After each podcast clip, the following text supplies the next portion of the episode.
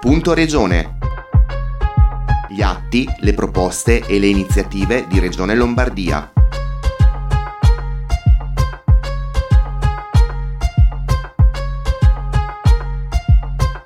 Bentornati a Punto Regione. Apriamo questo spazio dedicato alle attività del Consiglio regionale della Lombardia e alle sue commissioni e non solo, ricordando che eh, c'è stato il sì della regione il 18 ottobre scorso alla creazione dei cimiteri per gli animali da compagnia garantire norme igienico-sanitarie e urbanistiche uniformi e servizi per i cittadini che intendono dare sepoltura ai propri animali d'affezione. Sono queste le principali finalità della legge approvata all'unanimità dall'Assemblea lombarda il 18 ottobre scorso. Il provvedimento di cui Claudia Carzeri di Forza Italia è relatrice e promotrice insieme a consiglieri di diversi gruppi di maggioranza e del gruppo misto disciplina la realizzazione, la localizzazione e la gestione dei cimiteri per animali d'affezione, stabilendo una normativa uniforme uniforme e completa circa la realizzazione di queste aree e salvaguardando le tutele di igiene pubblica e le norme ambientali. La mia proposta, ha spiegato Claudia Carzeri, nasce dal fatto che nelle case italiane la presenza di animali d'affezione è sempre maggiore Pensiamo infatti che circa il 39% degli italiani, una cifra pari a oltre 20 milioni di persone, possiede almeno un cane o un gatto in famiglia. Inoltre, come la pandemia ha dimostrato, gli animali domestici rivestono spesso un ruolo essenziale anche nella cura di disturbi specifici eh, pensiamo, ha detto ancora Carzeri, alla pet therapy ormai sempre più diffusa e che tocca ambiti sempre maggiori. Gli animali d'affezione sono quindi veri e propri membri della famiglia, in quanto tali meritano di avere un luogo decoroso nel quale commemorare la, la loro scomparsa. Una società civilmente evoluta, infatti, ha detto ancora la Carzeri, non può non favorire una corretta convivenza tra le persone e gli animali, non solo durante la loro vita, ma anche dopo la loro dipartita. La eh, nuova legge regola in maniera c- chiara e completa sia la localizzazione dei cimiteri sia la loro gestione, normando il trasporto delle spoglie e il loro seppellimento. Sono previste anche sanzioni per violazioni delle norme di registrazione e per autodichiarazioni non veritiere. Nei eh, cimiteri per animali da compagnia si potranno sia deporre le urne cinerarie sia inumare le carcasse posando anche cippi e targhe funerarie. La costruzione e l'ampliamento dei cimiteri per animali da compagnia sono soggetti al rilascio dei necessari titoli edilizi da parte del comune competente per territorio che si avvale dell'Agenzia di tutela della salute per la verifica degli aspetti igienico-sanitari. I cimiteri per animali da compagnia prevede ancora la legge, possono essere realizzati e gestiti sia da enti pubblici che da soggetti privati. È prevista infine la realizzazione di crematori anche all'esterno dei cimiteri, previa autorizzazione del comune nell'ambito della pianificazione urbanistica in conformità alle norme regionali, anche quelle recenti di rigenerazione urbana. La giunta regionale poi entro 180 giorni dalla data di entrata in vigore della legge dovrà definire con regolamento regionale le sue modalità attuative. E il 18 ottobre il Consiglio regionale ha eh, dato pieno sostegno alle iniziative legate a Bergamo e Brescia, capitali italiane della cultura 2023 un patto a tre tra Consiglio regionale, provincia di Bergamo e provincia di Brescia. È quello che è stato siglato il 18 ottobre a Palazzo Pirelli dove l'ufficio di presidenza del Parlamento lombardo ha confermato il proprio sostegno alle iniziative legate a eh, Brescia, Bergamo, capitali italiane della cultura 2023. Il Consiglio regionale ha investito pertanto sugli eventi di carattere culturale riconducibili a questo evento a condizione che siano caratterizzati da particolare pregio e siano realizzati in sinergia con le province di Bergamo e di Brescia.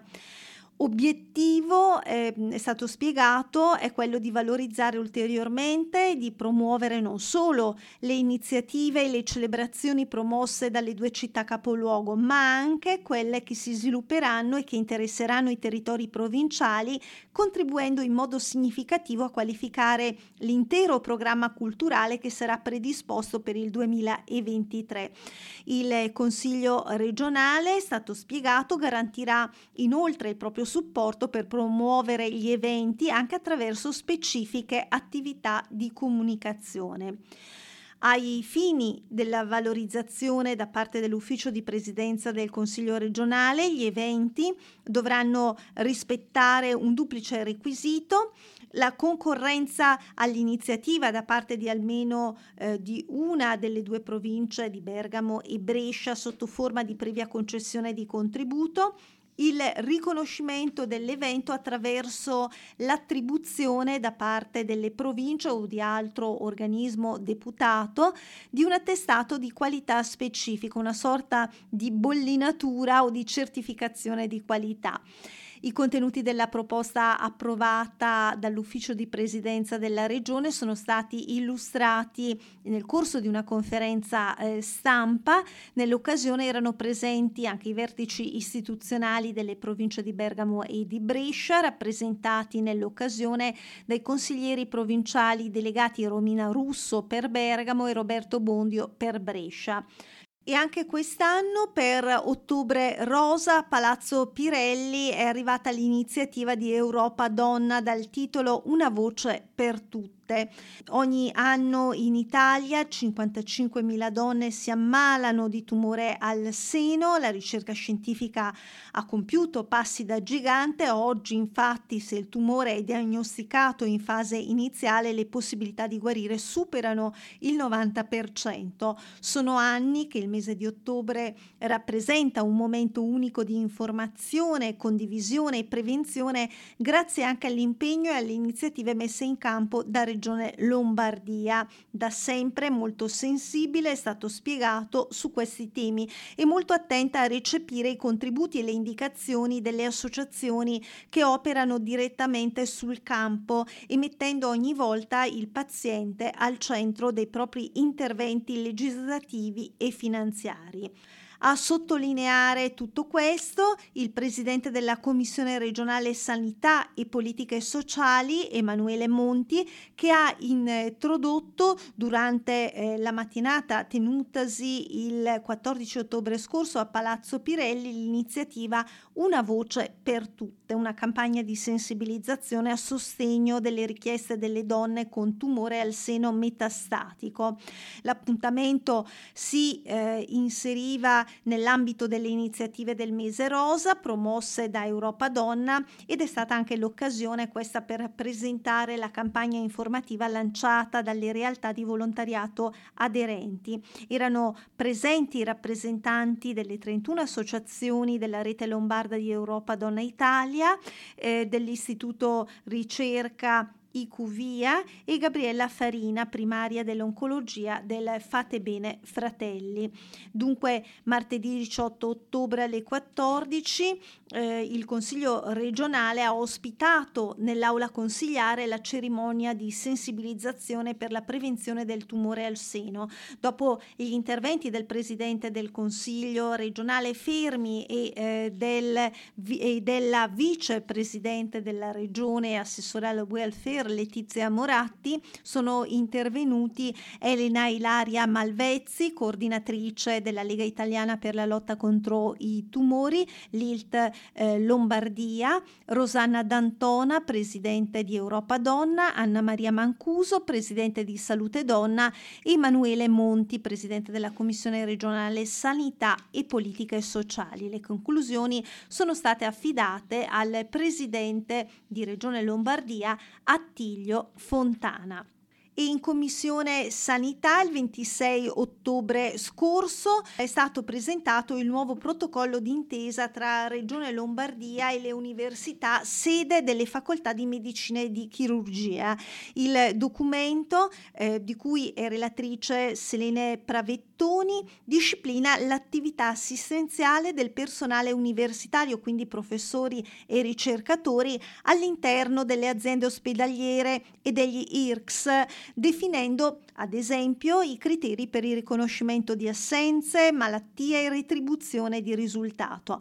Viene aumentata la rete eh, formativa delle scuole di medicina e di specializzazione medica, viene meglio definito il ruolo delle sedi secondarie rispetto agli ospedali universitari che vengono definiti ospedali di insegnamento complementari rispetto all'ospedale universitario, disegnando così una mappa delle singole aree di competenza di ogni università.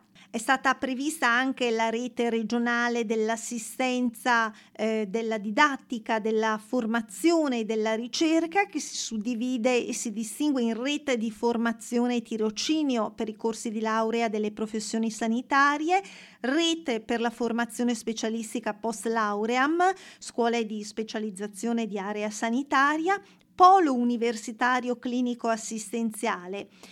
Martedì 2 novembre poi si terranno le audizioni sui contenuti del protocollo, mentre la Commissione espr- esprimerà il parere di competenza nella seduta del 9 novembre.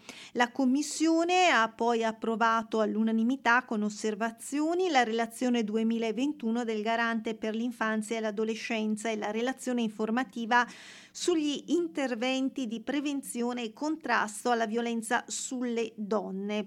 All'inizio della seduta la Commissione ha tenuto anche alcune audizioni, tra cui quella relativa alla proposta di legge per l'istituzione della psicologia delle cure primarie che eh, ha visto la partecipazione tra gli altri anche di Marco Bussetti e del garante regionale per l'infanzia e l'adolescenza Riccardo Bettiga. Chiudiamo così l'appuntamento di oggi. Punto Regione torna il mese prossimo.